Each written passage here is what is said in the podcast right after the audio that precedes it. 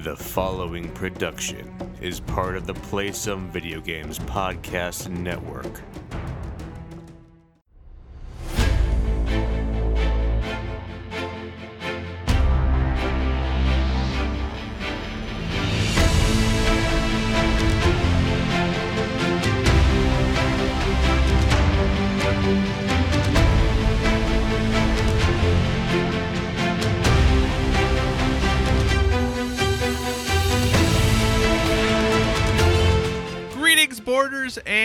Welcome to Board with Video Games, the gaming podcast that strives for the right balance of coverage for games you play on your table and on your television. You can think of us as the guardian and ghost of gaming podcasts. We're a proud member of the PSVG Podcast Network and so to be part of the Dice Tower Network as well. I am one of your hosts, Kyle, and joining me on this co-op adventure, the guy who ensures I will never be lost permanently, Josh. How are you doing this evening? Hello, hello. I'm okay. Uh, am I Dinklage or am I Baker? Because we did lose Dinklage permanently. Is it North? Oh, was it? Sorry, North. Oh man, what? I just got in the middle of that fight too. you can't even tell them apart. They all voice the same characters. You They're are interchangeable. You are welcome to be either one, whichever you prefer. Who would you prefer? uh, I, I, uh, that's a loaded question, right? Dinklage got destroyed for his like lazy acting for Destiny, so I guess I would have to pick Nolan North. He's from Massachusetts too, so like you get do the home state pride kind of thing too, I guess. But Josh, those wizards came from the moon. His wizards came from the moon. Thanks for that awesome reading. yeah, yep. Uh yeah, we're playing Destiny, huh? We are playing. We started playing Destiny 2 again. Again, yeah, we should point that out. Yeah. I did have a question for you. Uh non Destiny related. Did you play Iron Man VR yet? I did not. I was okay. So here's a funny story. So this weekend, my in laws were supposed to come. So on Friday, I was going to play Iron Man VR, and then everything we well we were going to watch Hamilton, which we did, and we'll talk about that more later, I'm Hmm. sure. So then after Hamilton, I was going to play Iron Man VR because I had to work. We had Friday off, but with the in-laws coming, it was cleaning, running errands, doing kind of all of that stuff during the day to make sure everything looked good, house was ready, we had food, all that good stuff. Which, by the way, shopping the day before the Fourth of July slash Independence Day in the United States, that was a mistake. Anyway, uh, so did all of that during the day, then did things in the evening to prep, watched Hamilton, and by that time it was we didn't get done until almost eleven, and I was thinking about it. And I said, you know, when I sit down to play this, I want to not have like an end point. And my in laws are notorious for getting up very, very early and traveling. So they get to our house at a, a relatively early time, even though they live a ways away. So I said, okay, I'm not going to play. I'll wait and I'll play it. You know, I know I won't play Saturday, but then I can potentially play Sunday and it'll be great. So my in laws show up on Saturday. And they had first gone to my sister in law's place, who she lives right outside of St. Louis. So they had a pretty hefty drive to get here. They show up. They're here for not even an hour. And my sister in law calls. And my father in law had done some work at my sister in law's house. And something that he had done now wasn't working correctly. and he's an, and he's an electrician, right? So they decide to then drive back to St. Louis immediately oh my. from which is pushing five hours and go fix that issue but then obviously rather than coming back to us they just went home Wow. so what was supposed to be you know like an overnight and spending time with my in-laws ended up that with us cooking them lunch and then they left um, but my wife was understandably very disappointed about this. She was really excited to see her parents. We hadn't seen them in quite a long time. So she was pretty bummed. So in my mind, I said, when they left, I thought to myself, okay, I could probably play Iron Man VR tonight then. but that didn't happen uh, because the partner wanted to hang out, which was totally understandable. So we played games together, and she usually goes to bed pretty early, but we ended up playing games until midnight. wow. So and then I was like, well, I guess I'm not going to play now either. and then today woke up and it was mowing the lawn and all the typical things I do on a Sunday. And I had already had this conversation with you off air a little bit that things just didn't go smoothly today. Nothing went the way it was supposed to. Nothing super bad. But as a result of that, I still haven't played the game, Josh.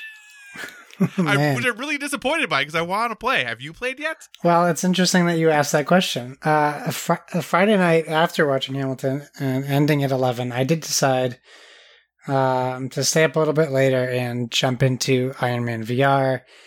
And I did the the tr- I will call it like the training mission. Um, Right. It was very cool. Uh, went off great. Um, the controls felt really good and solid. Um, it was fun. A lot of hand movement, like you're literally controlling with your two controllers. You're like um, flying through the air forward. If you want to like go forward in at a direction, you literally put your hands like angled behind your back to move Right. like Iron Man. It's very cool. I did that, and then you go into. I'm not spoiling anything. I won't spoil it. Uh, you go into to his house, and Pepper's in there, and she talks to you for a minute, and then she's like, "Hey, grab your um, special Iron Man Tony Stark glasses and come meet me here." So I go walk over to pick up the glasses. I can't pick them up. I can't reach my hands down to the table to pick them up. It's not tracking the Oh, no. hands. So uh, at 11:40 at night, I recalibrated PSVR and the controllers, and it still didn't do it when I went back into the game. In fact, I Mm-hmm. Oh, that's had, it closed the whole game out. I had to re go back in. I still couldn't reach down. It wouldn't let me duck. It wouldn't let me reach. The hands just were glitching at my waist level. They wouldn't go below it, even though I had just done a whole mission where my hands are below my butt, flying Right. through the air, and it was working just fine. Um, so let's just say I was got extremely frustrated to the fact where I felt like old man yelling at the sky. I'm like, I can fly through the sky as Tony Stark, but I can't pick up a pair of sunglasses. What is this virtual reality? so I didn't. So I don't know what I have to do. If I have to totally, if I have to move my camera, if I have to. To- I tried it with the lights on, the lights off. I tried everything. I gave it a good solid hour and a half of technical support after playing for 20 minutes and still Right. nothing. So I was hoping that you told me the same thing happened to you so I wouldn't feel No. alone. No, Uh, but I haven't haven't Googled it it yet. either to see if other people have that issue. Yeah. Uh, it's interesting because one of the biggest things or ways I have combated poor tracking is I try to remember to turn my television off. Oh, yeah, you told me that, and, I, and I'll try. Maybe I'll try that next time. Yeah, and I don't know, and I just my TV is so bright that that seems to have helped the most of anything I've done. Obviously, in, in a dark room, but Yeah. shutting off the TV seems to help for me at least quite a bit. But either way, that probably should not be happening. So that's unfortunate. Hopefully, that's something that gets uh, remedied for you because that that is a bummer for sure. Yeah, it was a bummer. So, but yeah, that you know you're playing Iron Man, and then Yeah. you're being a space Iron Man in in Destiny Two. Essentially, yeah. Yeah, Yeah. it's It's a good time to be alive. And I say that, is. and I don't mean it because it's a terrible time to be alive right now. right. My goodness, the. Uh, I immediately regretted it. Yeah, and going into Destiny 2 though, let me tell you, that is a challenging readjustment to get used to everything again. There is not a lot of on there they not, changed there's everything. no there's no onboarding. yeah. That if you have played and now we're coming back, there is nothing to help you with that at all. Yep. Which I guess I get you're catering to the hardcore, which is what Bungie has said they wanted to do, and the people who are hardcore about it is what they said they wanted. But as someone who took some time off, played through, you know, played Destiny 2 all the way, the original, played through the first expansion, now coming back, it, goodness, is challenging to get caught up on what's going on. and there's these new engrams that exist in this new season that apparently you have to go do these missions before you can decode them that I didn't even know were a thing, that I even had them in my inventory. Oh, Josh, it's a mess. But the game's fun to play. There's no denying that. It's a blast. It really is. Yep. So I just wish there was a little clearer picture of what exactly I'm supposed to do. Uh, but man, there's a lot of loading. the loading is long at the beginning for sure, and then yeah, there's a there's a relative amount of uh, loading in between planets and stuff. Yeah, so I know that those amongst us who play a lot of Destiny will say, "Well, get yourself a solid state drive," but uh, I don't have one of those, and I'm not planning to get one of those, so I'm just going to say the loading is dumb.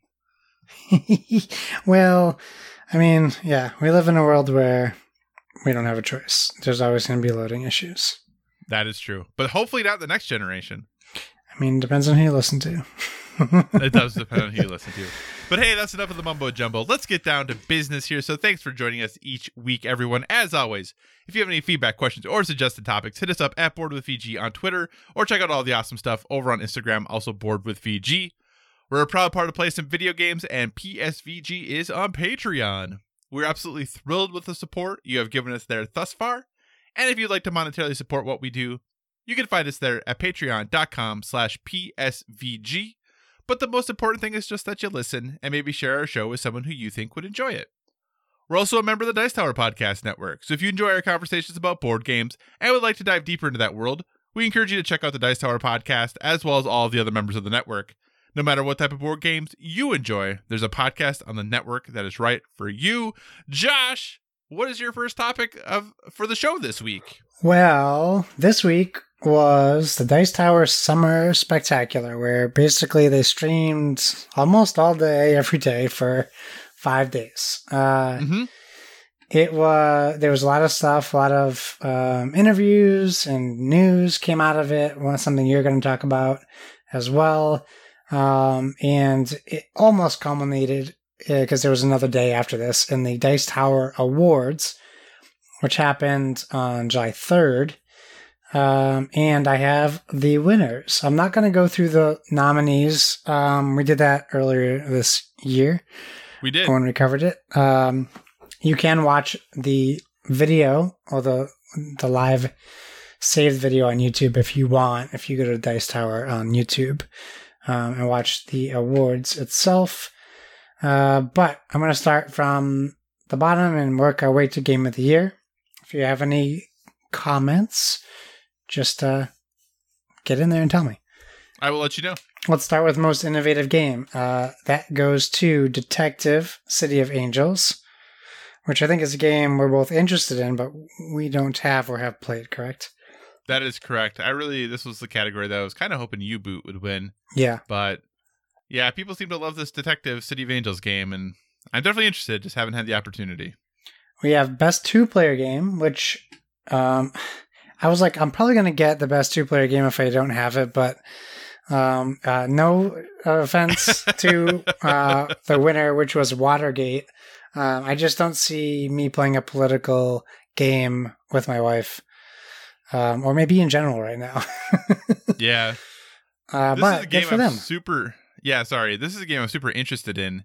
Uh, you know, we've I think both of us have played other games in this category that we were pretty partial to, but I, I think this game has had a lot of hype, and I'm not surprised that it won. But like you, I'm interested, but I just don't know if this is what I want to be playing right now.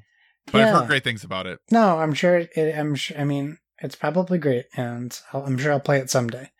Right. Uh, best theming goes to Horrified, which is a game I have, and I regret that I haven't played it yet, but um, it definitely uh, screams theme, no pun intended. Um, best strategy game is Maracaibo. Best solo game. Did you know you could play this game solo, Kyle? Is Lord I of did. the Rings Journeys in Middle Earth. Uh, yeah. that's cool. Uh, it's nice It to see cool. a game with a digital companion be single player also. yeah, I, don't know that any of the nominees for this were just straight single player games Hmm. either. Interesting. Oh yeah, no, they're probably all like versions, solo game versions. Uh, best reprint goes to Pret A Porter, which I didn't know that was a reprint. I thought that was a a fresh new game. So I I'm probably pretty said sure that this is the same time we covered it earlier too. yeah, I'm pretty sure this is what I had picked to win because people seem pretty stoked about it because you know you don't get to see a lot of games about fashion out there. So That's true. Uh, best party game goes to Wavelength. Uh, so maybe I'll check that one out. It's a Wolfgang Warsch game, so it probably is a good game. Uh, best game from a small publisher uh, goes to Res Arcana. That was uh, Sandcastle Games. Best game from a new designer goes to Wingspan. No surprise there, I don't think. no surprise there, but you know, shout out to you know Tiny Towns and Peter McPherson because that game is great. It is. In front of the show, so Your friend of the show, yeah. uh, best family game goes to Point Salad, uh, which is a game I still want to play. Best Do you think expansion. Oh, go ahead. Sorry, really quick. no, no. no. Do you think it's funny? And maybe we talked about this when we talked about the nominees. I don't remember. Do you think it's funny that Horrified is in the best family games section as well? it is interesting, but I think that it's it was definitely made so that younger kids can play it. Mm-hmm. Uh, but yeah, it is interesting. Um, it's like well, like, it's like in Monster Squad territory. Uh, so it's like Yeah, you think it's okay for like older teenagers, but they probably still have nightmares after watching it, kind of thing. So yeah, but yeah, it definitely is. It just definitely looks out of place for sure into that category. Definitely. But not surprised that Point Salad took it. No, and good for them. Another game I will eventually play, oh, or, or at least own. Uh, best expansion goes to Quacks of Quedlinburg, the Herb Witches, or the Herb Witches, depending. I don't know if they're all named Herb or if they use herbs. That's my dad joke for they the were all day. named Herb. Herb, Herb 2, uh, which is an expansion I will be getting at some point. As soon as I it's was an trying to affordable think- price. I was trying to think of a way that you could spell herb in different ways, kind of like the band Tony Tony Tony. H U R B.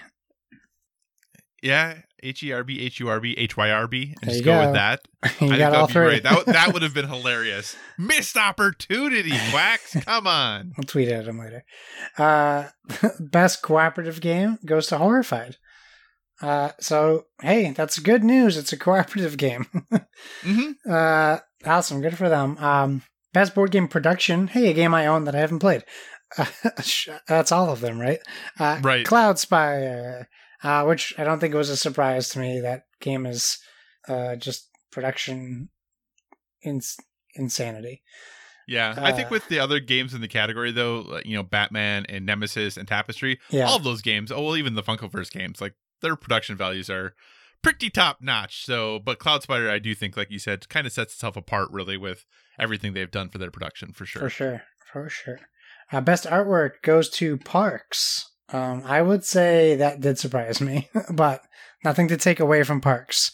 Um, but uh, I don't know. I don't know. Everything that I've seen from Parks looks kind of brown to me. Does that make sense? Par- Parks has a very specific style that I think works with some people and is definitely not going to work with others. But I, I do think it fits the game really well. Yeah. from what I know of the game. So it, it's not totally surprising. I don't know, you know, like you said, I don't know if that's where I would have gone, Hmm. but I do think it's still good artwork that fits the theme well and, and is pretty unique compared to what else we see. It's kind of one of those situations now where artwork in board games has gotten so good that it's more it's easier to stand out because you have bad artwork than it is to stand out because you have good Mm. artwork. So almost having a very cohesive design aesthetic um, or graphic design put together, I think helps you stand apart. And I think Parks does that really well. Yeah, that makes sense. Yeah, that's that's a good point. Um, and game of the year uh, award of the show goes to uh, Wingspan, which again, not surprising, but also great for Stonemaier Games and Elizabeth Hargrave for a very very good uh, board game, and Absolutely. even the digital version is very good. I can attest to that. And it's a game you've played and I've played. Hey, what do you know? what do you know? Okay, Josh. So here's the question then. Obviously, important thing to note for listeners is that the Dice Tower Awards, what they're awarding now are for 2019 releases. They're Right. always about six months behind, which makes sense just because with how board games get distributed and it's challenging to get them sometimes and all that good stuff. Stuff. Okay, Josh, we've both played Wingspan. So here were the other nominees that real, real briefly, because the other ones are Clank Legacy Acquisitions Incorporated, Yep. uh, Detective City of Angels, Imperial Settlers, Empires of the North, Horrified, Lord of the Rings, Journeys in Middle Earth, Maracaibo, Paladins of the West Kingdom, Tainted Grail, Fall of Avalon, and Watergate. So those Hmm. were the other nominees. Now, I personally have played some Lord of the Rings, Journeys in Middle Earth. I want to play more before I pass judgment on it. I know I've talked about it previously. And I own Clank Legacy. That is the only two games on this list that I currently have access to. yeah, What, when you look at this list, yeah. excluding the games that you maybe already have, because we know you have Horrified already. Is that the only one on the list you already have? Yeah. What other game are you most interested in playing here? I've been interested in Paladins of the West Kingdom since it came out. Mhm. Um, it's just a game I've never jumped on. Uh, same for Clank Legacy. It came it came to the point where you know, Horrified was like thirty bucks. It was easy. It was easy for me to buy, knowing I might not get to it. I wasn't. I didn't want to buy Clank Legacy, spend hundred bucks on a game that I didn't know I was going to play. Same with Lord of the Rings. As much as I want that game, um, Right. Paladins of the West Kingdom. I think my only struggle playing with my wife is probably getting around that theme. Um, but it's always I always been interested in the Raiders games, and and then when Paladins came along, like you didn't you couldn't go anywhere without hearing how good it is. So Right. um, it was just a game I've always wanted, and I'm always I'm interested in Maracaibo. I just don't know too much about it. Right. Yeah, I was going to say Tainted Grail was one I'm most interested in, but I know I have Gloomhaven coming, and not that they're the same, but you know when you think of the whole cooperative adventure experience, Big game, you know, you know, big, yeah, big, big game. hefty, you know, meaty game. I because that's where I was gonna go, but then I was like, goodness, I don't know that I'm actually gonna get that game anytime soon. So I think I would still have to be most interested still in Detective City of Angels. I think that's the one that still sticks out to me the most. But goodness, Tainted Grail just looks so cool. I just mm, with Gloomhaven coming, I don't know that I can commit to that. Yeah, You know, I do know what you mean. so that's okay. I don't know that I'm going to be buying any new board games here anytime soon, anyway. So So speaking of which, uh did you see this and this is kind of off topic. Let's wrap up here first before I go a different direction. Anything else you want to say about the Dice Tower Awards? Uh no, I love um Dice Tower Awards typically tend to lean more towards my actual interests than maybe the other big awards. I feel like it's more about people playing the games than it is about I- that's probably not fair. I feel like it's more like the SAG Awards than it is the Academy Awards. It's more Gotcha. about the the gamers voting um, than it is a panel, even though I know there is a panel. I just get that impression. So I'm always interested in the game uh, Dice Tower Awards, and I and I give them a little bit more weight than the other awards, just personally. Gotcha. So here's my I agree. I think the Dice Tower Awards overall favorite awards. I think that they with the number of people they have voting and how involved in games those people are, I think that it makes sense for sure. Here's my offshoot thing because this is a game talking about a game that's highly rated that is this is I guess topic 1.5. Have you heard anything about this uh supposed leak slash rumor about Pandemic Legacy? No, Okay, so you know how there's another season of Pandemic Legacy coming, right? I knew that they were talking about. it. I didn't know it was actually happening.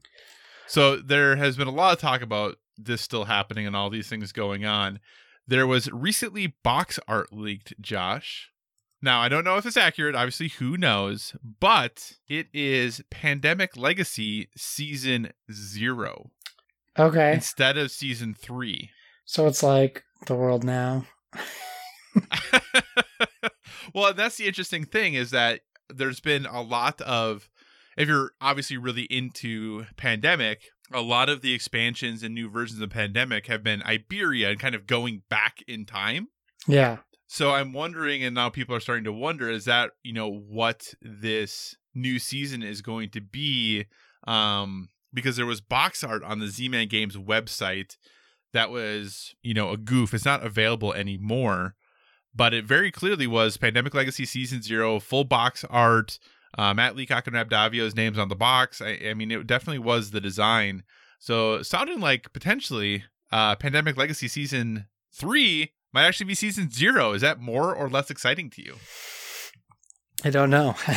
uh, I think as someone who didn't uh, play, uh, who didn't finish season two, I think maybe it's more interesting because I wouldn't feel like I had to continue after two, so I could just jump into zero.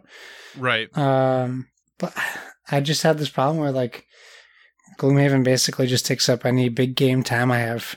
So Right. Right. Right. like if I have time to play a big game, it's not going to be Pandemic Legacy. So uh, Yeah, no, I hear uh, it's cool, but I just don't know uh, what to do. no, I hear you.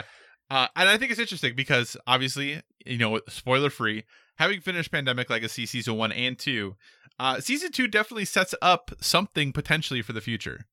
So while I'm interested definitely into z- in going back to zero and seeing what happened before the initial potentially, Yeah, I there I kind of have questions about what happened after two and like what the future holds. So Right. I, I hope those get answered.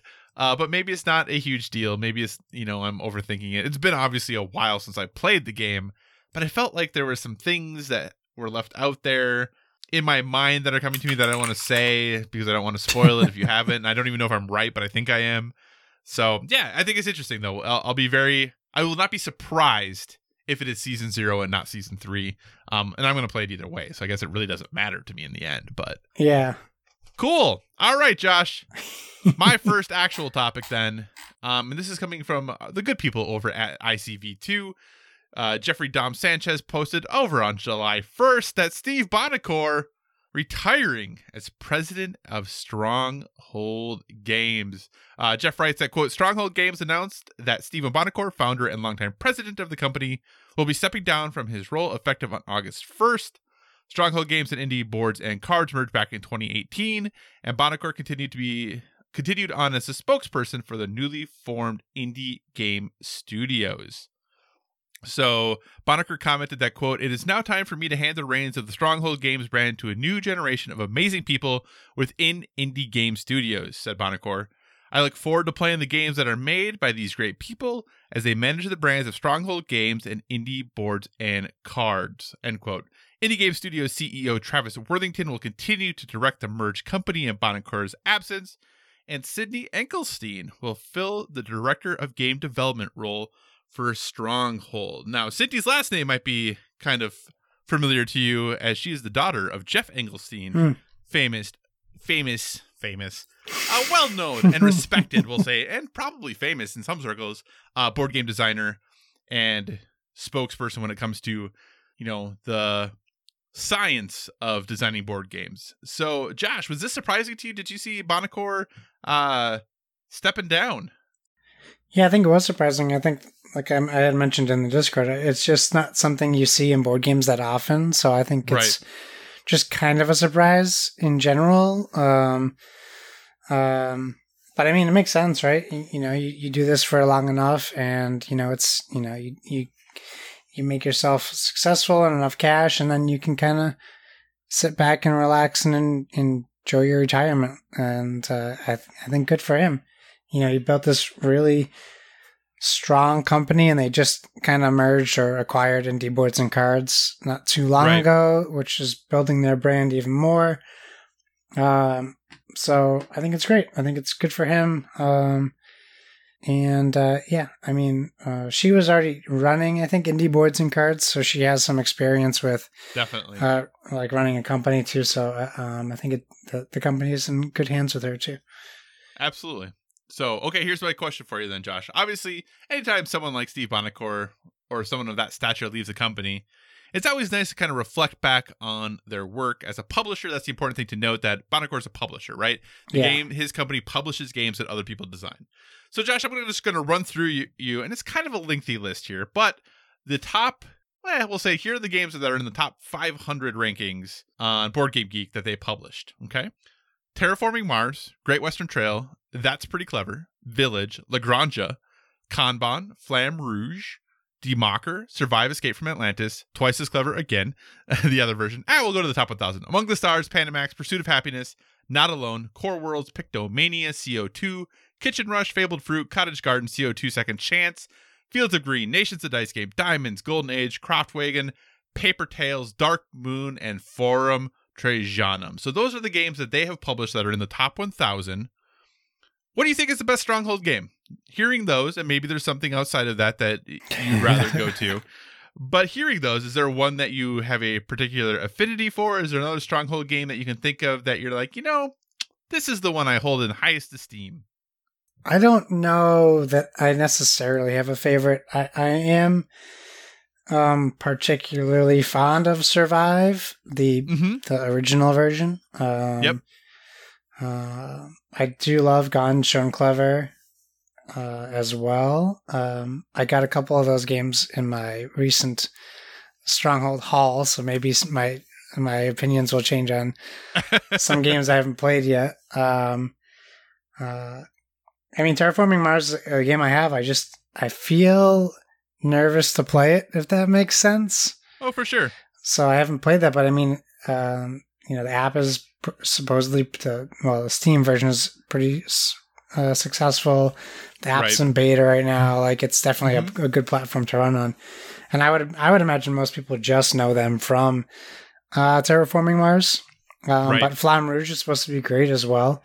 Indeed. Um, they have a great library. I don't know that I necessarily have a favorite um, that comes to mind, at least. Yeah, for me, the, my favorite definitely is Great Western Trail. Hmm. Uh, that's just a really solid game, and you know, it's always funny because you know when you think of theme in games, getting your cattle so that you can ship them to market is not something you typically are going to see in a video game, or it's not something that comes to mind as as this awesome uh, theme and, and way you want to play a game. But it's just so darn fun. Uh, I really like Great Western Trail. It is a heavy, heavy game. Very, very um, thoughtful. A lot of challenging deci- decisions to make. A great design by Alexander Pfister. But that for me, I think, is the one that that sits highest in my esteem. Uh, and that, and I will say, Diamonds, obviously, completely other end of the spectrum. Great trick taking game. Really, really enjoy Diamonds. But for me, those are kind of the two uh, that sit in high esteem. And I'm really excited, you know, moving forward to see what Sydney does. Um, I, I think there's a lot of great properties that they can work with. They've brought a lot of really cool games over from Europe. That's actually, I think, where they've seen the most success are the games that they've brought from Europe.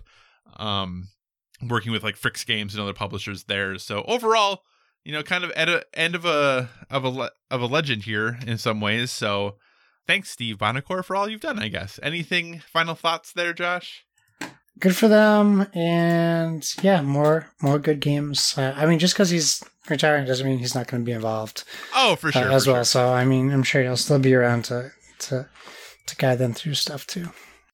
Indeed. All right, Josh. What is your second topic? Well, it is definitely not a fun one, which is basically the motto for 2020. Not the fun one. Right. uh, so the other day, oh boy, July 2nd. So a few days ago, some news broke where several Super Smash Bro gamers were accused of sexual misconduct, and it kind of spiraled from there. So it started with someone finally coming forward about, um, well, some experiences that, um, here's what I'll say. Some of the things that we hear about pro gamer leagues aren't that indifferent from what you hear about um, Olympic Village, uh, Right. and and things like that. It's just a lot of young, unsupervised people. Uh, I don't want to say adults. I don't want to say children because it's a little bit of everything. Um, but that I think that therein is the problem. It's a little bit of everything. There are adults and there are children, and unfortunately, in some of these cases, um, there were uh, young children that were taken advantage of uh, Yep. through means of alcohol and other uh, terrible things. I'm not. I don't really feel like we need to get into the the details, so to speak. Uh, if you want to know, you can just search Smash Brothers on Twitter or probably anywhere right now Right. and get. Um, but on Twitter, basically, you're getting um, uh, a number of people have come forward alleging uh, gamers D1, Senpai, sorry, Sinpai, Keitaro, and Nairo of sexual assault. And Mm-hmm. ba- basically, everyone has issued some sort of statement on Twitlonger, which is something you can just click on. It's basically reading their full statement that they don't want to put over a tweet. Um, but even like KT Dominator is a, a very good player. He even starts his, sorry, she even starts her thing saying like, I've never, uh, sorry, uh, where was it? I missed it. It wasn't, this is the one I wasn't thinking of. One of them started the thing saying, um, if you are a family member of mine, please don't read this. I'm not ready to talk to family about this yet. And that's kind of devastating on its own. Right. Like that you like you feel like you have to say something. Yeah, if you're if you are a family member of mine, do not read this post. I am not ready to talk about this stuff with you. I don't know if I'll ever be. Um, and this is a person talking about they started playing Smash tournaments when they were 12, and when they were 15, something happened. Mm-hmm. Um, I'm not I'm not here to cast blame on on anyone specifically because I don't know the details, and people obviously put themselves in positions that they shouldn't have been in, and that's not necessarily an excuse for what happened.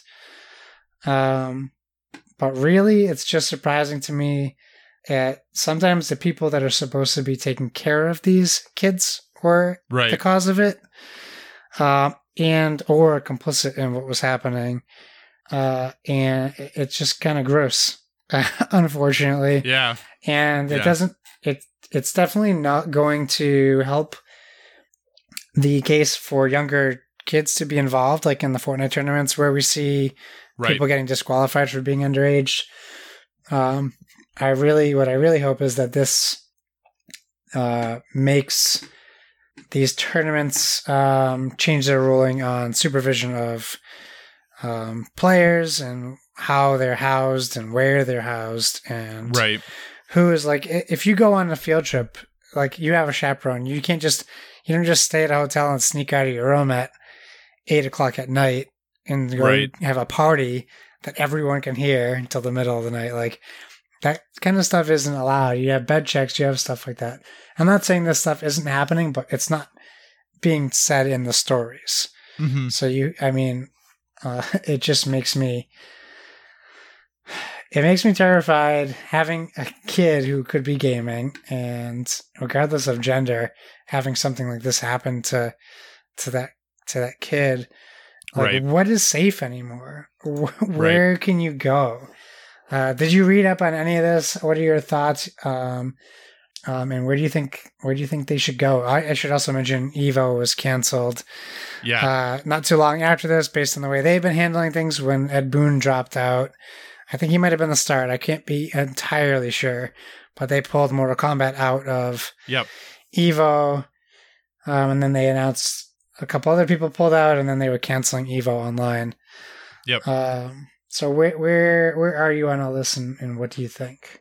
Well, and Evo is because there were uh, allegations made against the director of Evo, Yeah. which then caused companies to pull their games and participants to pull out, and then Evo ended up just getting canceled, which is disappointing. Not in the sense that it got can why it got canceled was less disappointing, but Evo is such a cool thing. Obviously, they weren't meeting in person this year; it was all going to be online. Uh, but Evo is uh, someone who doesn't watch or play fighting games very often because when I do, I lose really badly to Josh. uh, it was the thing I enjoyed watching because Evo is just so cool. Seeing people that good at what they're at their craft, it, it's fun to watch. So if people could stop being dumb and doing horrible things, so we can have j- good and joy in the world, that'd be great. But reading these things, number one, Josh, it was. I don't want to say funny, haha, but uh, kind of ironic that the first thing I thought when reading these all these allegations and the things that happened is that how in most cases it was sometime I shouldn't say most in some of the cases it was a 10 year difference between people Yeah, 14 and 15 year olds having you know encounters with 24 and 25 year olds fourteen. I can't even. Right, which- I don't even know what I was think. I was not even even thinking about things like this at fourteen. so that in of itself was one of the things that was most shocking to me. And you know obviously you could think about you know where are the parents when you're sending your 14 year old to a smash brothers tournament in whatever thing. But i also think about you know when i was you know if i had a friend who was 16 and maybe they were going to drive me and you know i i could see how those things would happen. Right. You know whatever. And this and that's the important thing is not to get into the minutia of like how did these things happen or how did these kids end up alone? Because those are things we could be talking about all day. No matter what situation or how they got to the situation they were in that doesn't mean somebody should be taken advantage of no matter what. Right. so that was one thing. The second thing i immediately thought though was why are you as a 24 or 25 year old participating in a tournament against someone who's like 14 but then i immediately remembered the fact that when i played magic the gathering i played against kids all the time so realistically I can't have that argument because I was in tournaments against kids. Like that was the thing that happened regularly. Now, granted, these were one day tournaments at my local game store that you know people just drove to. Right.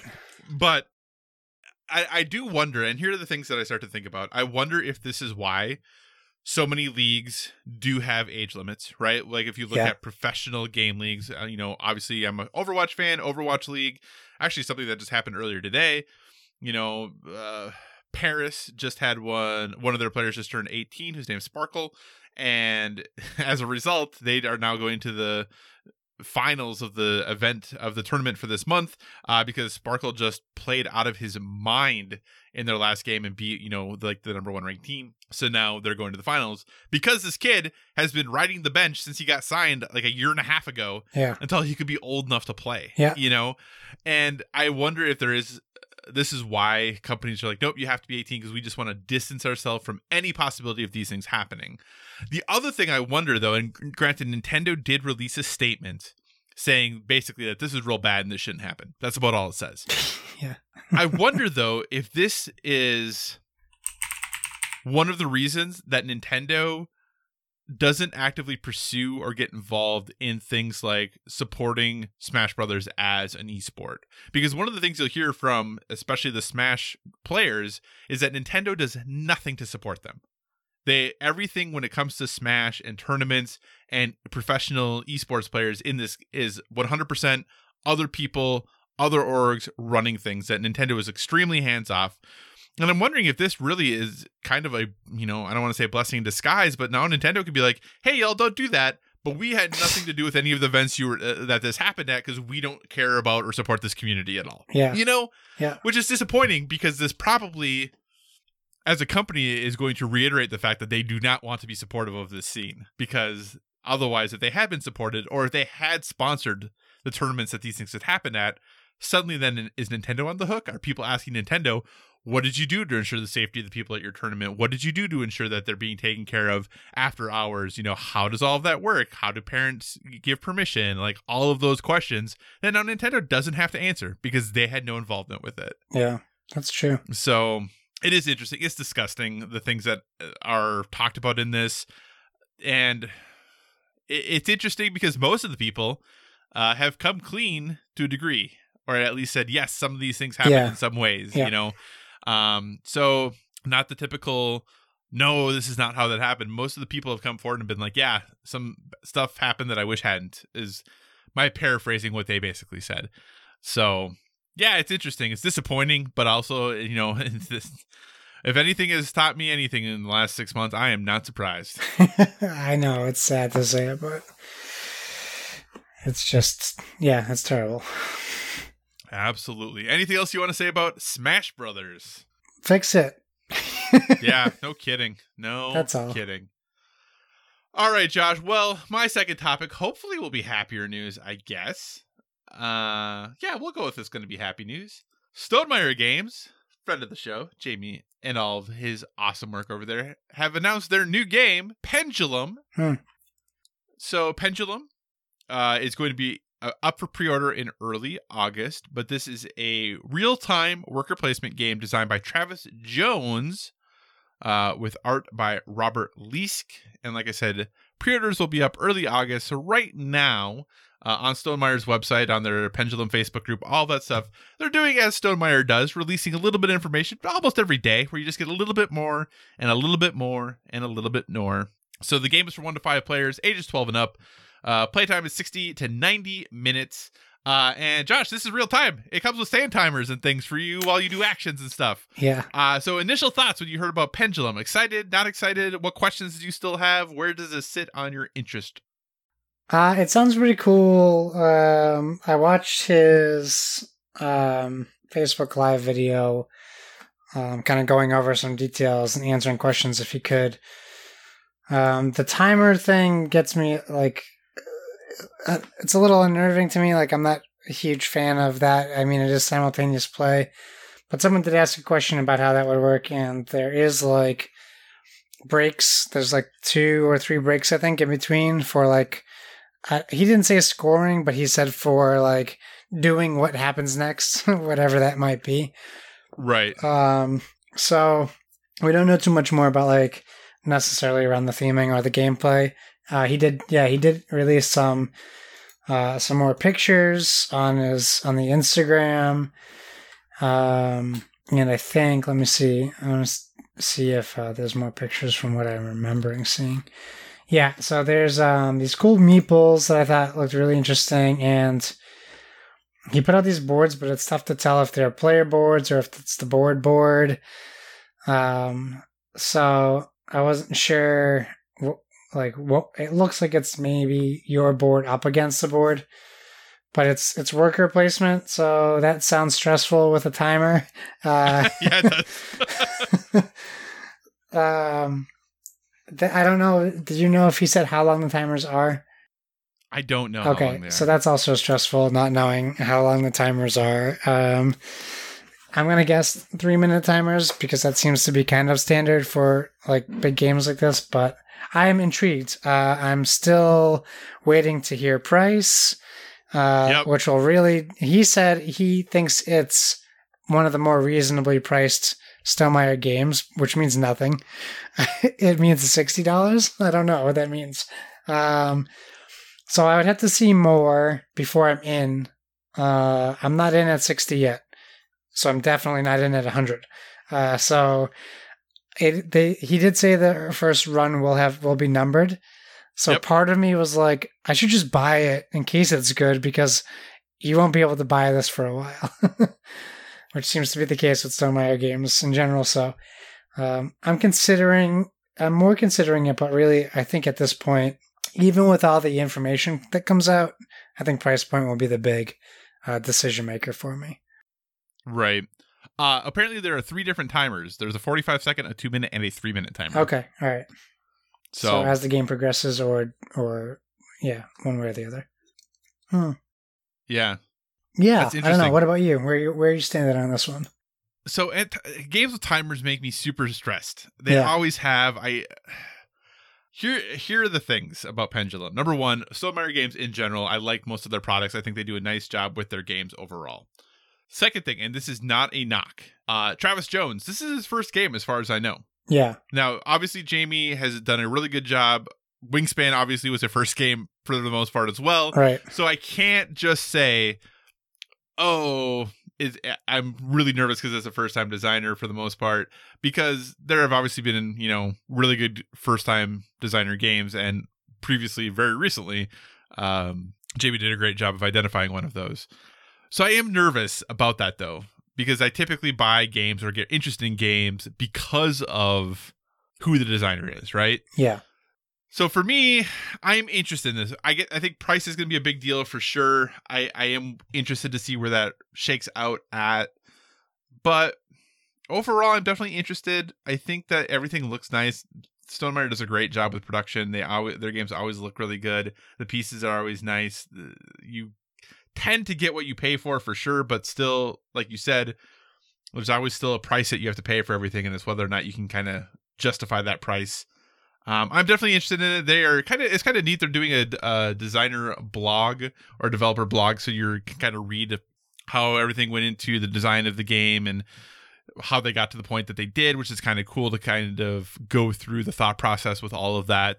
Also interesting that the code name for this game was Sand. yeah. Sand And timer. they have sand timers, so that makes sense now and is really smart. So that's cool. And if you go onto the Stonemaier website, you can see what their code names are for their other games as well.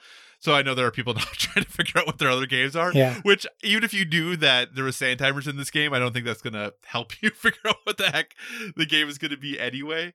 But I'm definitely interested. Uh, like I said, Stonemaier does great stuff. I will. I think price will definitely be the determining factor.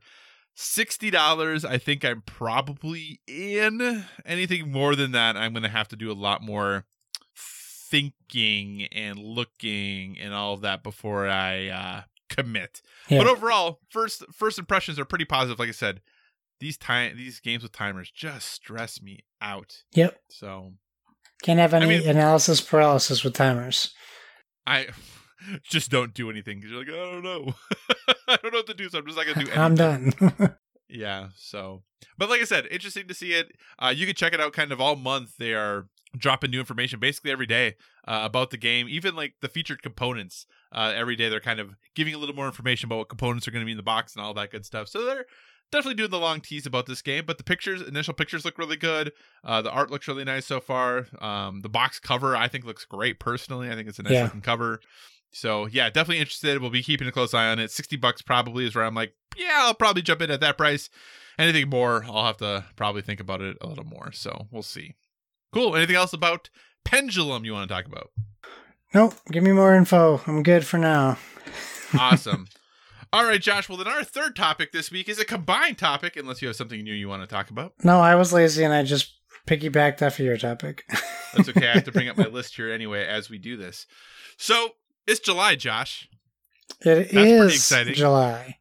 which means 2020, this horrible year, is half over. Hopefully, the second half is better than the first half. Hopefully, we rally and things get better. But like I said, we're halfway done. So, Josh, it's time to take a look and discuss what have been our favorite video games in the first half of 2020. Because, you know, there's been kind of a lot of games that have released this year. Uh, so we want to definitely talk about our favorite games, but also, Josh, one thing to kind of put in the back of your head that I did not put in our show notes: uh, any games that came out that you have not played that you still want to Hmm. because I have a couple of those for certain.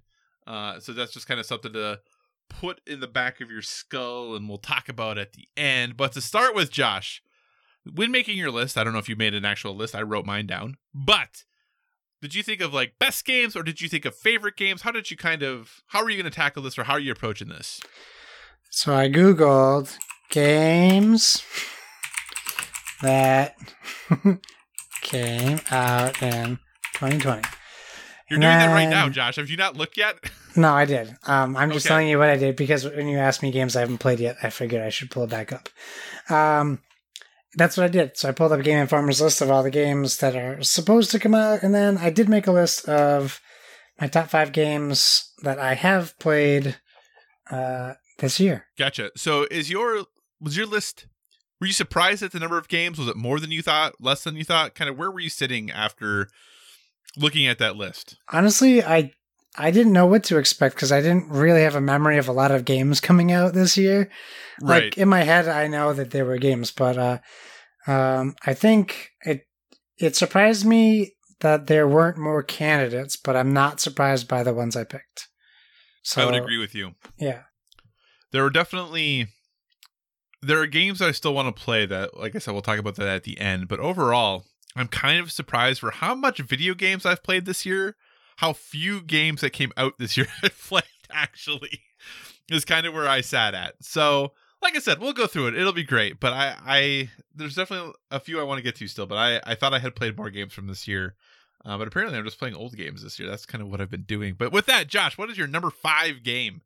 my number five game is Predator Hunting Grounds. Ooh, that's a really good pick. That just missed my list. Yeah, I mean, I know that it's not it's not top tier game of the year, uh, and it probably won't make my top five of the year. But that's just Right. speculation. Uh, Well, looking at the way who, Paul looks, who knows? It's not. um, but yeah, I mean, uh, I had a really uh, amazing time. I'm actually, it's one of the games I really am sad I'm not playing more of, and I probably should try to make more time for it. Um, Mhm. I just had so such a fun time playing it and played it so much when it came out that uh, I, I still think it's a very strong um, game in its own right, and I really want to get. I still want to get a group where we can play everyone. One person's predator, everyone else Right. is human that we know. Um, I think that'd be so much fun. Um, but yeah, it's just a great game. Underappreciated, probably correctly reviewed. Gotcha. I would agree there. That sounds good. Uh, my number five is the Jaws simulator game, Maneater. Now, Uh, let me say something about this. Okay. Well, let me say something about Maneater. Number one, this game is a technical mess. Still to this day, after two patches, not in great shape technically. However, I had a ton of fun playing this game. I basically played the entire thing in about a weekend, and I almost did put it on my list for what I think to be a petty reason. Because of the bugs in the game, I still don't have the platinum trophy. I've done everything for the platinum trophy, but I still don't have it because the game has had that many bugs. Now, with our last patch that came out this last week, I got two more trophies that just popped when I logged into the game, but I'm still missing the last two so I can get the platinum, which I have done all of the things for. But uh yeah, so that's like I said, a petty thing. But overall, it's really fun just swimming around, being a shark. I think it's a really unique premise to have an open world shark PG of going Yeah. around and, and leveling your shark up and the powers that you get I think are pretty cool. Like I said, there uh there's a lot of issues, the slowdown, the loads. There's a lot of problems with the game, but I just had a ton of fun playing it. So when I look at just the, my favorite experiences or the best experiences I had this year, I couldn't put man I couldn't not put Maneater on the list. So that's my number 5, Maneater. Josh, what is your number four game? Number it gets tricky around here. I think my number Okay. four game has to be Gears Tactics. Ooh, tell me more. I want it to be higher, but Okay. but for reasons. Um, I, I love this game. It's so good. It speaks. Um, I feel great that there's a great. I feel awesome. There's a tactics game out there that um, uh, I can play now. That is something I don't feel like I'm missing. Like XCOM, I I was never able to get back into because I just feel like it had its own thing. It was like a little overwhelming to get into, and it kind of throws you right in. Um, but uh, it's so good. It really brings new life into the Gears franchise that really got so like just kind of tiring for me. Hmm And it's you know with the new playstyle, but but it still holds that same like Gears like cinematic story. Like you really feel like you're in it. So um, I still pick it up and play it constantly uh, when I have time to play games. Uh, so uh, yeah, I love it, and I I hope more people play it. Do you think it's? I, I feel like I've heard a lot of people talk about how good it is. Do you think it's getting? You know, you said you want more people to play it. Do you think it's remotely getting the love that it should? Where do you think it's sitting on that? Because, I, like I said, I've heard really positive things about it. Um, I don't think it gets talked about ever, which is odd. Um, Right. It got mentioned at, I don't know, like last year's E3, Mm-hmm. and then at, at one of the Xbox like shows, but we didn't really ever see any gameplay from it. It just kind of released.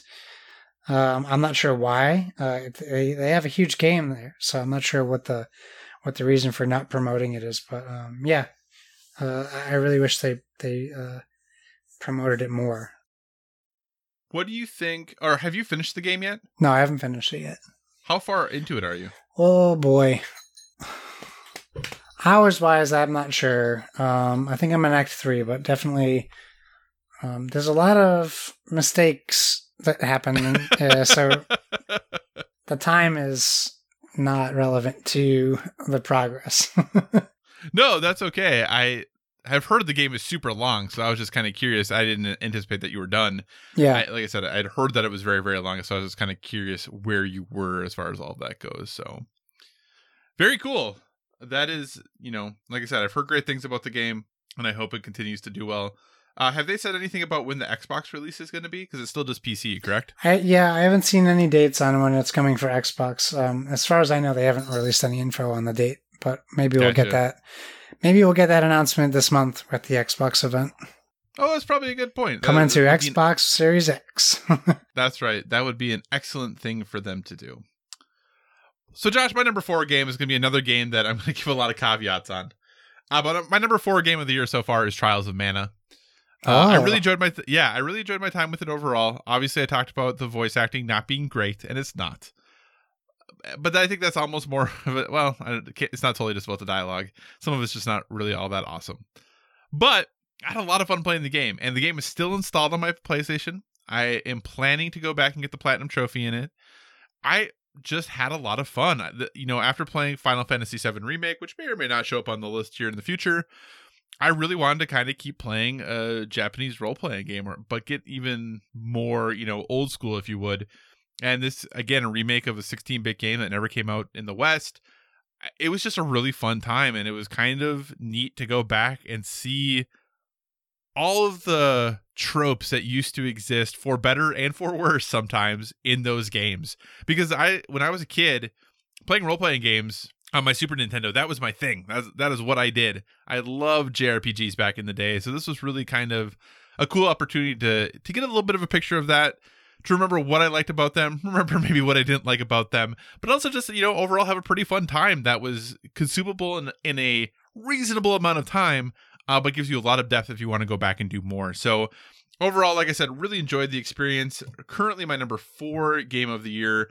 Uh, like you know, you mentioned, I don't know if this number four and number five pick is going to be even in my top 10 when the year ends. Maybe it'll change, but overall, Trials of Mana, really enjoyed it, had a good time with it. Uh, and if you like those old school JRPGs, uh, especially action JRPGs, uh, worth a shot, I think. Nice. So, Josh, what is your number three pick? Man, these are going to surprise you. I think at least in the order they're in. Uh, it surprises me. Uh, and actually, uh, after we talked last week, I kind of reflected a little bit on my feelings on The Last of Us 2. Mm-hmm. Um, that being said, my number three is Final Fantasy VII Remake. Whoa! That is not what I was anticipating at Yeah, all. Me neither. Dang, why number three? I, we act like three's bad, but why number three? Um, because I can't pick it over the next two. Okay. That's okay. why. Um, yeah, I mean, I love this game. I, I don't think that's a surprise to anyone. Uh, Right. We talked about it at length, ad nauseum, whatever else you would like to say. Um, I actually can't wait to go back and, you know, revisit it at some point and play some more. Um, I think that all depends on how good Ghost of Tsushima is Right. uh, or if I enjoy it. Um, but yeah, I mean, it's just such a solid game, and I loved every minute of it. Maybe not going up the stairs, uh, all 99 flights of stairs or whatever it was. That's probably the only part I didn't like about the game. you could have taken the elevator. I, yeah, well, I didn't, so. um, uh, so yeah, um, I love the game, and everyone should play it. Even if it's not, even if you're not a role like a traditional role playing game fan, it it's so different, and it's so inventive in the way it handles the story and the fighting and the gameplay. hmm Um, and it's just so well voice acted, and it's incredible to look at. So um, easy top five of the year for sh- for sure. I am surprised because I thought this game was going to be probably number one for you. Based on our thinking. conversation last week. Yeah. yeah, I, that's so I'm kind of surprised, and I'm wondering now. Okay, I'm excited to find out where we're going after this, and this will be good. Uh, Josh, so my number three is a big cheat. I'm being a big cheater, but I hope that's okay because my number three game is a game that is technically not out yet, Okay, well That then you can't use it. but you could play it, but you can play it in early access. Okay, then you can use it. But the early access came out last year. Yeah, but Fortnite just exited early access. I know, right? How ridiculous is that? And the and the full release of this game is due this year still. So I'm gonna Okay, go wait. I'm gonna Before you say anything, did you just Yeah. tell me you're picking a game that Yeah. not out yet fully correct. and you're putting it on your top five games for the first half of 2020? Correct. I told you I was cheating. Right, but okay, go ahead. It's, it, like I said, you could play it early access. You could go play the game right now if you wanted to. So that's why I feel it's okay to put in. Just know you're being And since the- judged. That's fine. Judge away. and since you could still play this game, which is supposed to be fully released this year, Uh, that's why I justify it to myself that it's okay. Uh, and that is Hades from the folks at Supergiant. no, you can't pick Yeah. that game. I'm picking it. Too bad. That is one of my, my number three game for the first half of 2020 because you can go play it right now on Steam or the Epic Game Store, Josh. It's fine. Okay. as long as you feel good about that. I feel great about it, All right. Josh. I feel really good about it. So they just released a huge update. Uh huh. Uh-huh. It's not called an update. It's called beta. It's mean, called a new patch update. in the beta. It's called the Blood Price Update, Josh. Uh-huh. Is technically what it's called. Yeah, you can put it in a dress. It ain't different. and like I said, I know this is cheating, but I just really love this game. Again, it is a roguelite, uh, kind of twin stick shooterish type game, really similar to Bastion from the combat perspective. Uh, but it has you, you know, it, playing as I, I was going to say Hades, but you're not playing as Hades. You are stuck in Hades underworld, uh, and you are trying to escape um, that. And it's kind of cool because if you think about from a conceptual standpoint that uh you know the underworld in greek mythology was a place meant to keep you there right that it was a this long maze and puzzle that theoretically someone could potentially escape but because of the design of it no one ever really could uh makes great sense to have a roguelike game uh dungeon crawler be that and that's what hades does hades does and the characters are great the writing is amu- amazing the music is really good honestly part of the reason it's not higher on my list is because the game isn't fully out um, so I felt like putting it at three was cheating enough. I almost put it at five just because I felt a little guilty, but I said no, darn it, I really like this game. So uh, supposed to come out fully still this fall. Uh, platforms being PC and supposedly console, but we don't know which consoles yet. Uh, but overall, like I said, if you like Supergiant's other games, so if you've played Pyre, if you've played uh, Transistor, if you've played Bastion, you like those games, uh, I'd really encourage you to give Hades a shot. does have co- controller support on PC, so you don't have to play mouse and keyboard like a heathen. um, I only say that because I can't do it, um, so I'm jealous of those who can. Uh, but yeah, Hades, my number three game of the first half of 2020, even though it's kind of a technicality and maybe really doesn't fit the rules, I'm putting it in there anyway. So with that, Josh, what is your number two game? My number two game. I think I know what it is. so we'll see. far throughout 2020 is The Last of Us 2. Okay. I think I know what your number one is. Yeah, I mean, it's pretty obvious what my number one is. I was surprised that it's my number one, but it, it makes sense. Uh, we're not at number one, though. We're not. Uh, yeah, so we talked about it last week. Um, I didn't think I had Last of Us 2 over Final Fantasy 7 remake, and then I kind of really thought about that um, that night and the next couple days. Honestly, I was just thinking about that game, and I think what puts it over Final Fantasy 7, like I know my criticism was that I didn't have fun as much fun, right. and Final Fantasy is light and more fun, but that shouldn't. I don't think that ultimately should make it a better, like, higher spot. I think the fact that The Last of Us 2 was difficult to play through and less fun speaks more to that being a better game hmm than Final Fantasy. Um, honestly, if they, they're even on a scale for me, really. Right. Um, but I think if I if I have to pick one, there's a more important story in Last of Us 2 Mhm. um, for me. Like I know that it's getting destroyed for its whatever story or lack thereof, and and that's their people's own opinion. Uh, I don't see it that way. I really think that the story is important, and it makes you uh, uncomfortable, and it does.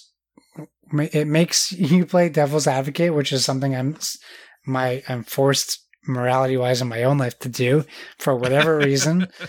Uh, I can't control it, but uh, uh, it makes me feel like like I'm there making decisions that that I'm constantly like trying to show other people in my life. Like there's two sides to every story, so it kind Right. of is like a, almost like a validation too to some of like some things personally. So I think there's a lot more to it for me. So um, yeah, it's number two. It probably should be number one, but it's number two. That's okay. Um, and it, it will probably be my game of the year right now, at least.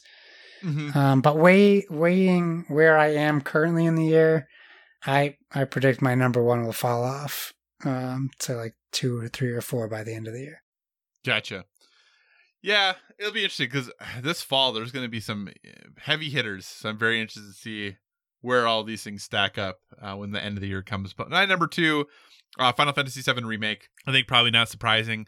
I really enjoyed the game, but I think what kept it from not being number one for me is that realistically, once I finished playing it, and maybe after a couple days of chatting with people about it, I haven't really thought about it since then. Yeah. I was planning to go back and get the platinum. Eh, I don't know if I really want to. I, had fun playing it. Uh, The combat I thought was really great. I enjoyed that style and what they did with it. I know it wasn't for everyone, but it's something that clicked with me. I liked the fact that you couldn't just take things easy. You couldn't let your guard down because you could be punished even just on playing it on normal difficulty. You know, I I had a lot of fun with the game. I think it got a little long in the teeth in a couple areas. I really liked how they fleshed out some of the characters that had not had a lot of background in the original release, um, and made you feel something for them and care about them in a way that maybe you didn't as much the first time you had played the game, if that is something you had done previously. I, I'm interested to see where they go next. I think I'm actually more interested in what happens next than I am in revisiting what I've already experienced. Yeah. Because if you think about how little of the game they made into this 40 plus hour adventure, how in the world is that sustainable for them to do over the next sets of releases? Yeah. Uh yeah, so I'm very interested to see what happens next there. Josh, if you had to guess, Yeah. here's two questions. Question number one: Are they going to finish this? Are we actually going to get a full? are they going to finish this remake project? You think? no. Okay, how many releases will we get then? I think if they wanted to finish it, it would take four games Right. at the how many do you think we'll get? unless they start cutting corners, and that's Right. that's what worries me. Right. Uh, I mean, we know they're working on the second one. I mean, Yep. ideally, we should expect to get the whole thing. We should expect Right. that. I don't. Yeah. Um, at least I don't expect to get the full story. I really, I really do feel like after two comes out, and then they have to have the realization that three has to be on the next gen consoles, and it's going to make co- make that much more work for them. Mhm. Um, I think maybe three is the end of it, and they really just skip full storylines, and I'm not happy about that because it, it makes Right. me sad for people who never experienced seven. Um, Mhm. but I don't know. Like Seth and I got in this huge like Twitter debate over the length of games, Right. Um, and I, I, while I respect his opinion, um, I don't agree with it because I think if you're starting to cut things out, I know that they made this game long, right? Yeah. Um, but some of the things that are long in this game are like you're doing missions, and if you played Final Fantasy VII, like you're aimlessly wandering for hours. That's part of the experience That is true. That's and you're not true. getting the streamlined story like you're still getting story but you're really trying to level up your characters and stuff so Mm-hmm. I never thought of it as like long i just thought of it as like the grind as and. Yeah.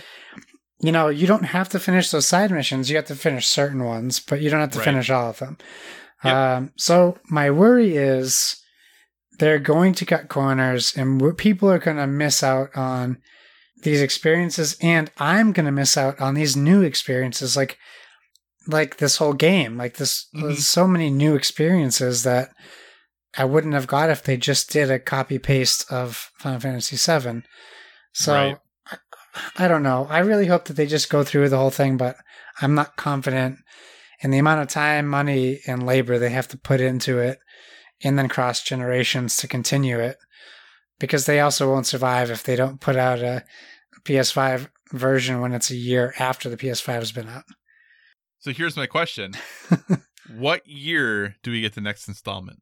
I think next year we get we get like next fall we get part 2. You re- you think fall of 2021? They said they're working on it now. I don't know how much how many assets they can use from the current game, like graphically, models. Like the groundwork has been laid, so I'm not sure. I don't know game development, right? So I don't want to try to assume, but I really feel like I feel like they've probably been working on it longer than they've said. This is a mm-hmm. project they committed to doing, even Right. if the first game wasn't successful. So it's not like Right. they stopped and waited for remake to come out and then continue working. Like there must have been in my head, there must have been other teams working that finished their job on the first one and moved on to their job on the second one. Right. Um, but I don't know. I, that's just a guess. But I really think I think Fall 2021 is late for the second one. So Josh, I think that we're not going to see the second installment of this game until 2023. Oh my gosh. Okay. They're going into the open world section of the game, Josh. So like, Yeah, but yes, they can cut the that out. They have the character models, but they haven't created any of the world yet. Yeah. In theory, that they need nothing else can they use other than realistically the character models because all the world they built we're leaving now. We're not doing any of that anymore. Right. Granted, they could totally change everything because with how they have approached this game, you know, trying to stay spoiler free, they could change whatever they wanted to. Yeah. Uh, I just think about the fact that from announced to release, it was four years for the first one. Yeah. So I'm giving them three years to do the second one, which I think might even be pushing it. Because I don't think this, I, I think it very much is going to be next gen ex- only. This is not going to be a game that we're going to see in any time where it's going to be on current gen systems. yeah. Uh, so for me, I'm thinking 2023. I Oh. don't think, I think fall 2021 would be, uh, I would love to be wrong, but I don't see any way in that happening. I mean, I, I agree with your logic. I just, I can't see them. I know people will still want to play the game when it comes out. Yep. I just don't know how long people will wait anymore right. or Yeah. be excited or like people are gonna be like, I played that game three years ago. I don't Yeah. remember what I did. Well, you know, people played The Last of Us seven years ago. Yeah, but they replayed and replayed, and then they hand- they definitely handled it well, right? Oh yeah, they, they, they were great about it. Yeah, so. they handled it Cool. real well. Awesome. All right. Well then, Josh, that leaves only our number one games of the year thus far for the first half of 2020. Uh, what's been your number one game?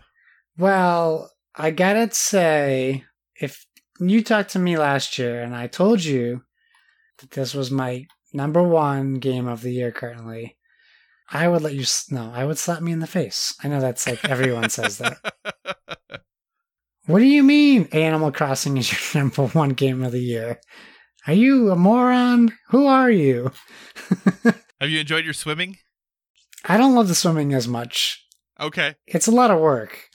Okay. well, swimming is a lot of work. Yeah, that's true. No, it's it's fun. It's some it it breeds no pun intended new life into um to the game that I wasn't Mhm. getting bored of. So it's fine. Um there's so there, there's still a lot to do. There's still a lot to to to experience. I'm having fun with it still. I play it every day still. Mhm. Um, that has not changed. I thought maybe it would have changed by now, but it hasn't. I play it for hours every day. I don't miss a day. It's weird.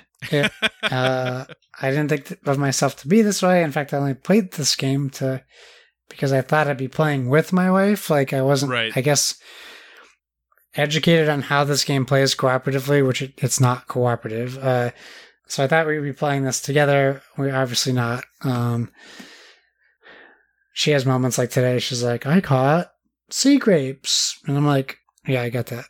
I caught." I yeah, I got that. I'm not saying that out loud because it would make her mad. Yeah, I got that already. Uh huh. I got that already. Why are you so slow? I got that already. I don't have like Animal Crossing elitism, but I'm keeping it to myself.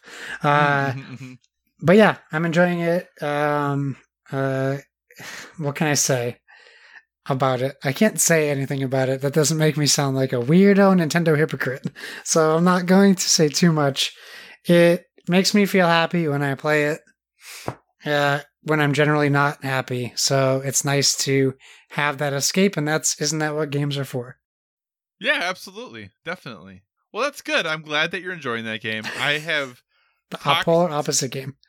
no, that's fine. I've talked to my partner a lot about whether she would be interested, and for better or for worse, she has a very I don't want to I hate using the word addictive because I don't think that's totally right, but she very much commits when she plays a game, she commits to that game. Yeah. And I'll give you an example that was kind of old, kind of you know gives people a perspective on our age and things like that.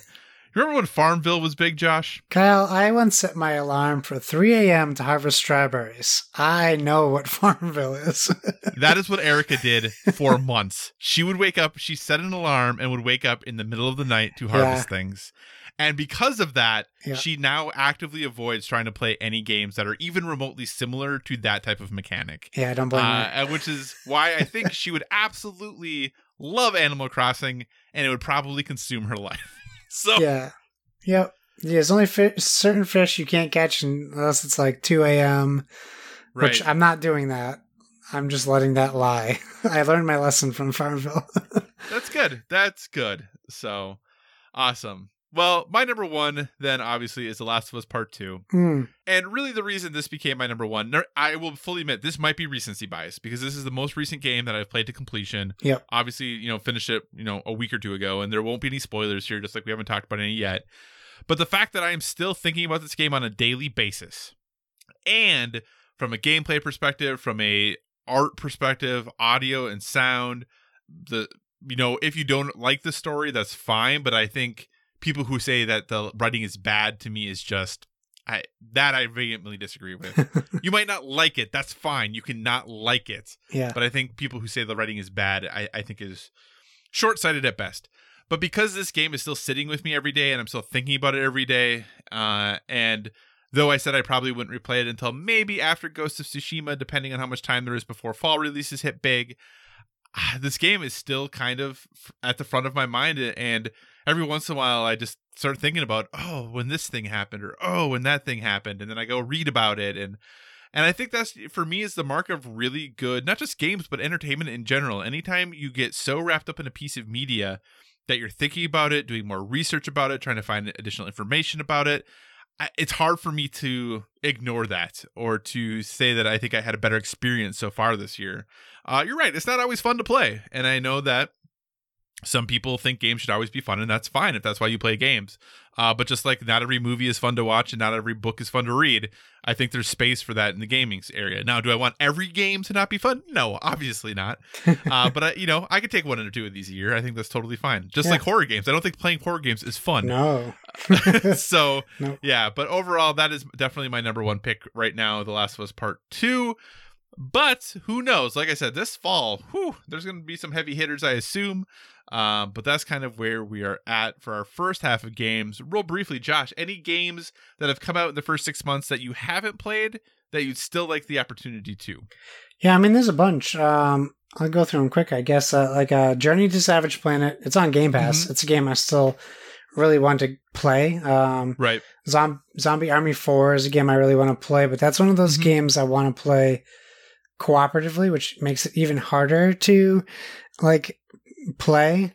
Right. Um, we have Darksiders Genesis. I really want to play that. Uh, still, did you? Yeah. Yeah. I started. I didn't get very far. Um, so I really want to play that. Uh, I'm just kind of going through this list real quick because I know there's like, um, I don't know if it's a, um, Ancestors came out this year, if it's on this list or not, but the, um, the game where you're playing the apes, I really want to try that because it looks really cool. hmm Um, I mean, I wish I could play Half Life Alyx. I wish I had a, a a system that could play that, but I I Right. don't. um, maybe they'll put that out on PSVR, and then I can struggle with picking things up on that in that game. Yeah, I don't Uh, think that game's coming to this. At least this PSVR. Uh, Resident Evil 3 remake, I still want to play, but I would prefer to finish Resident Evil 2 remake first. um, Disco, no, that came out last year. I was going to say Disco Elysium, um, but that came out on Mac this year. yeah. Um, uh, John Wick Hex is a game that I've been interested in. It came out on PlayStation this year. hmm Um, I don't even know. I just know John Wick. Like I don't even know what the game style is. so yeah, I'm interested in John Wick stuff. You you got me on that. Um, yeah, I mean, uh, Mortal Kombat 11 Aftermath was was tied for Maneater for my sixth. I didn't know Okay. how to separate the two of those. I kind of thought that might squeeze in as your number five, to be honest. Yeah, it was close until I remembered my number one. Gotcha. Which sounds weird that I forgot my number one, but it's just so so much of my daily life that I forgot about it. Right. Um, and West of Dead is probably the last one. West of Dead is a game I have installed. I just haven't played it yet. Um, but I love Ron Perlman and I like the art style, so I'm excited to try it. Very cool. I mean, for me, I think my list isn't huge. I do want to play Doom Eternal still, so that's still up there. Resident Evil 3, like you, I haven't even started Resident Evil 2 yet, so but I do want to play Resident Evil 3. And outside of that, I don't know that I have a ton of other Well, no, that's not true. Ori will Ori and the Will of the Wisps. I Hmm. want to play and I want to play more Minecraft Dungeons because I really liked what we played Yeah. together. Yep. Uh, I just haven't played any more of it. I know obviously there are folks in PSVG who are in love with that game. Yeah. So I think that's pretty cool. Uh, and also, I want to play obviously Marvel's Iron Man VR, which we talked about at the top of the show, which I haven't actually jumped into yet. Josh, how likely do you think it is that your number one or your top three? How likely do you think your top three will still be your top three at the end of the year? Oh, ah, that's a good question. I think The Last of Us 2 will definitely be in my top three at the end of the year. Okay. That's probably the only one I feel certain about. Mm-hmm. Um, but we could have a really weird end of the year. We could. It'll be interesting to see because you know there's obviously a lot of big games that don't have release dates yet that we assume are coming this fall. Yeah. you know, we assume Halo's coming. We as- assume still that Assassin's Creed is coming. Obviously, we have Marvel's Avengers. There's that, you know, little cyberpunk game that people might know about that's coming. Uh, you know, there, there's going to be some big games coming out this fall that we we don't necessarily have dates for yet, or if we do, we're we're still kind of holding out hope. Josh, you want to know one game I'm actually really excited for this fall? Yeah. That's probably not going to be very good, but I'm really excited for it. Yes. Trollhunters: Defenders of Arcadia. Oh, well, that's. I know you like the the show. The show is great. Yeah. So I'm hoping the game's good. Uh, it comes out in September. It comes out the uh at the end of September. But I, I hope the game's good because I really like that show. It was really good. So we'll see. I don't. I'm not holding my breath that it's going to be good, but Yeah. I'm, I'm excited for it. So yeah, I'll be interested to see because like uh, you know, there's going to be some some big things still coming. Some that we know about, some we don't know about. I think once, especially once the Xbox first party showcase happens and the Ubisoft Forward event happens, and you know when PlayStation has their supposed August event as well. I think then we'll have a good idea maybe of what we're really looking for or see looking at for console launch window games that will be there at release day and you know we'll, we'll see what these lists are going to look like i'm not super confident in my top three other than the last of us part two i'm pretty confident will be in the top three but even ghost of tsushima here in a couple weeks i'm really excited about so we'll see where that Yeah. even ends up so Yeah, Very- yeah. yeah so man do you think do you think halo's still going to come out this fall Oh man. Uh I mean, I could see it being delayed. I don't think that's a good move for Microsoft, but I could see it being delayed for sure. Uh do I think it's still going to come out? I should just answer your question. No, I don't think it'll come out this year. So what's going to be Xbox's big fall game then? Is it going to be Fable? Is it going to be Perfect Dark? Is it going to be No. all which are obviously not confirmed, but the games that people are saying are going to be announced at this Xbox show? If it's not, I don't know that they're going to have a big fall one. It's going to be the console, maybe Forza. Like I don't, say Forza, I don't know that if if it's not Halo, I don't know what it would be besides Forza. right? Um, but I just don't know where. I don't know that my expectations are so high because we are we already know that we're not getting Microsoft exclusive content for their console. So maybe it's Right. maybe their biggest game is a third party game. Uh, Yeah. You know, I, I don't know that if they already announced that, I don't know what the pressure is on them to put out a big title in in their studio that's going to be on Game Pass anyways. I Yeah, mean, that's true. I know that I know how crazy that sounds saying as an Xbox fan saying that, but I don't I don't feel the same way about Halo and Gears as I used to. Right. Like it maybe maybe they're gonna wow us with a new IP and that will be their game. Um but I don't you know, I, if Halo gets delayed, I'm not bummed because I want them to do the best they can with Halo. Um right. and if it comes out great, but I don't I I have the expectation that it could and might be delayed. Okay. I can see that. Yeah. All right. So here's I'm going to ask you just some quick hitters here about whether these games are still going to come out this year or not. Uh, yes, no answers. And if you want to add more to your thoughts, that's totally cool.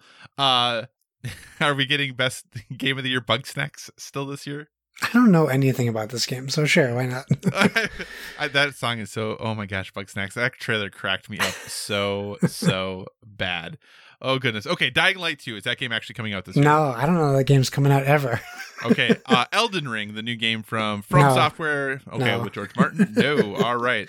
Uh, let's see. Have- Gods and Monsters is that game actually coming out this year? oh, you know, that's a tough one. That's a bad look for Ubisoft. If it doesn't, I say no, it doesn't come out this year. Okay. uh, Assassin's Creed Valhalla is it actually going to hit this year? I think so, yeah. Okay, and you've already said no to Halo. Let's see here. Other games that are scheduled. To be fair, think- I want all these to come out this year. uh, right. No, absolutely. Absolutely. Uh, Marvel's Spider Man Miles Morales. Will that hit this year? Yeah, I mean, yeah, yeah, Okay. Yeah.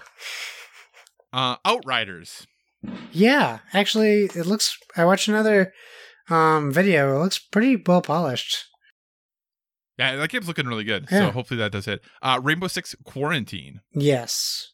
Let's see here. That we already know is pushed. Uh, this is really engaging as I look and sit here reading through this list of games, trying That's to okay. figure out what the next awesome one is going to be. Skull and Bones. I didn't know that. Uh, oh, I'm thinking of a different game. Never mind. Yeah, Skull and Bones. That was actually the one that I went by. That we're like, oh, we already know that's pushed until next year, so we don't Next worry about year. that. So awesome. Uh, Watch Dogs Legion. Is that actually going to hit this year? No, no, no, no. So do you think that's early next year? I think that's probably February. Okay. I want. I, if that. I'm Watch Dogs Legion, I want to separate myself from Cyberpunk. Yeah, that's true. That's true. I do you think there was anyone happier about that delay than Crystal Dynamics and the people working on Marvel's Avengers? What a great delay for them. What- Uh, it was a great delay for a lot of people when it first got delayed, and then it was a great delay for Square Enix. Yeah, Absolutely. Cool.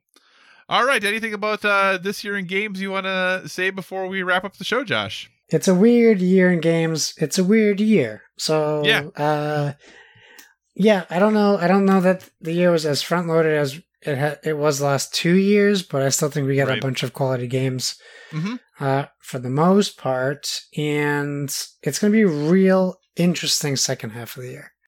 It is. I'm going to be really interested to see where these games hit, how many of these games, especially from folks like Ubisoft, from the games that um, PlayStation has announced, even from like their Bethesda games partnerships that are supposed to be this year still, Xbox, what they have coming this year. It's going to be really interesting to see, especially with Corona and everything that's happened there. Uh, it's going to be an interesting end of the year for sure. I think Yeah. it might be really, really good. It might be really, really sparse. We'll have to wait and see. And maybe the beginning of 2021 will be what we thought the beginning of 2020 was going to be. Yeah. All right. Well, we're going to move on. We're going to wrap up the show. We have no emails or questions from the audience this week. So just remember if you do want to participate in the show, hit us up at Board with VG on Twitter or boardwithvg at gmail.com. If you want to email us some questions, we'd love to have them there. So we're going to wrap up with recommendations for a well-rounded life. Obviously, we're a gaming podcast, but we want to give you one thing we're currently into that is helping us live that balanced, well-rounded life. Josh, what is your recommendation for our listeners? Well, it won't come to a surprise to many uh, that my recommendation is Hamilton on Disney Plus. Uh, this is something that I I discovered so many years ago um, in my podcast listening. Well, when I was listening to podcasting, there's a lot of a lot of like the comedy shows I listened to. People were talking about listening to this soundtrack, this Hamilton soundtrack. Mhm. And, you know, I knew it was a musical and I knew it was about politics, or so I thought. So I was like, there's no way I'm going to listen to this. But after months and months of hearing people talking about this soundtrack and how they're obsessed with it, I finally gave it a shot. And then I too became obsessed to the fact that I've listened to it hundreds of times, uh, which doesn't happen very often when I listen to music. I, don't- I very rarely like quote unquote wear out the CD for Mhm. old terminology. Um, and this was a show that I quickly realized I would never be able to afford to get tickets to, at least not to the Broadway show. Um, and we never got a Boston uh, run. Well, we did get a Boston run, and it was impossible to get tickets for. Right. So I wasn't able to go see it. Uh, so this was my only way. And I got to tell you, listening to it is one thing. Yep. Being able to see the acting, the emotion, the storytelling, the, the dancing, the choreography, the stage. Yep. I was tearing up at the beginning of the show because I was so I wasn't like crying, but I was like so happy and emotional about watching this right. that no way can my experience be compared to anyone's who has never seen this or listened to it. So I have a hard time like like stifling that like Right. when I'm trying to tell like my folks or or Mm-hmm. friends to watch it. Um and I understand that there's definitely controversy around the storytelling and factual and this and that. I get that. Um Yep. I'm not trying to tell you that this is uh if it makes you feel better that this is science fiction, then go into it thinking it's science fiction. um, but not everything has to be a political statement, even right. in a play about politics Right. uh, or a musical. I shouldn't call it a play. Uh, it is filmed great. There's so many great shots in this. The way it's filmed was excellent. How much these cinematographers and the stage directors had to work to film this the way they did was probably just as incredible as the show itself.